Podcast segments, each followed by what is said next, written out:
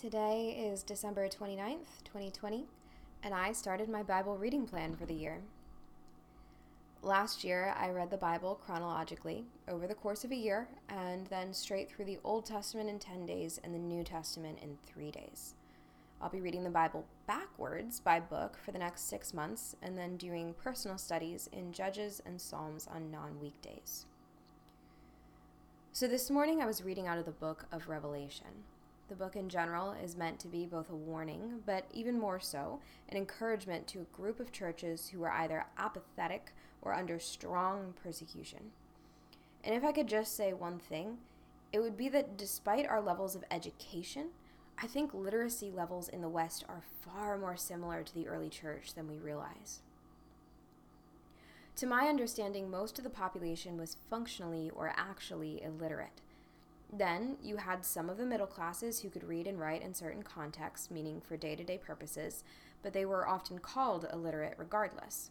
And you had the upper middle classes who could read and write, but also in this group, some incredibly literate men who were trained in rhetoric and could read and write and speak amazingly well, to the point where it was a competitive public hobby. Thus, when it came to the church, two things happened. Firstly, most of Scripture was read aloud for the people, as the book of Revelation would have been in its epistolary form.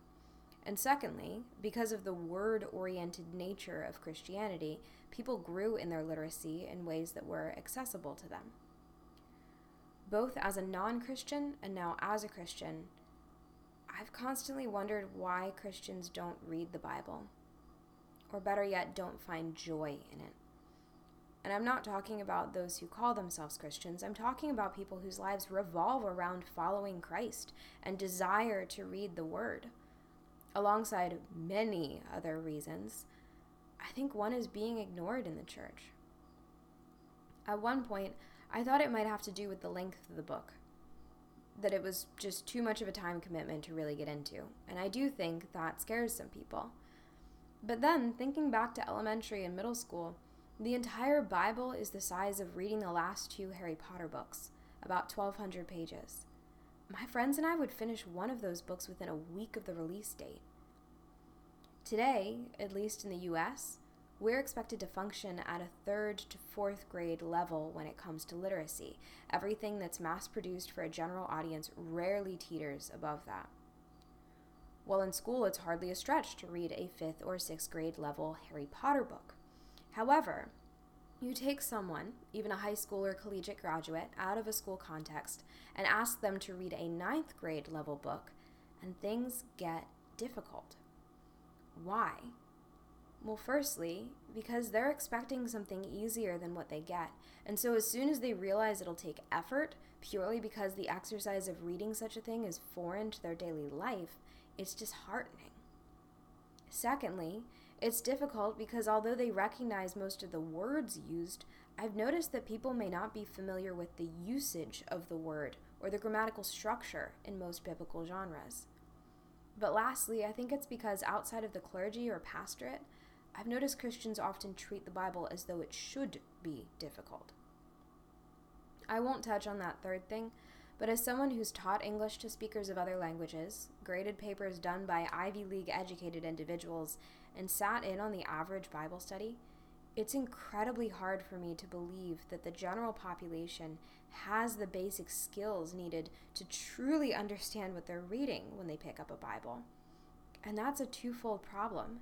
Because, firstly, I don't think Bible readers understand what terrible readers they are, and are certainly unaware of the basic skills or practices they could do to increase their reading comprehension and thereby actually enjoy reading.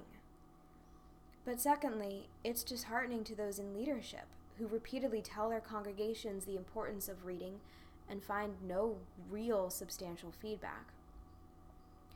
But the reality is that I think it can feel like telling someone who's watched a documentary on tennis to go play an Olympic match.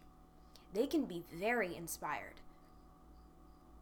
for two minutes until the game starts and they practically realize that they have no clue what's going on.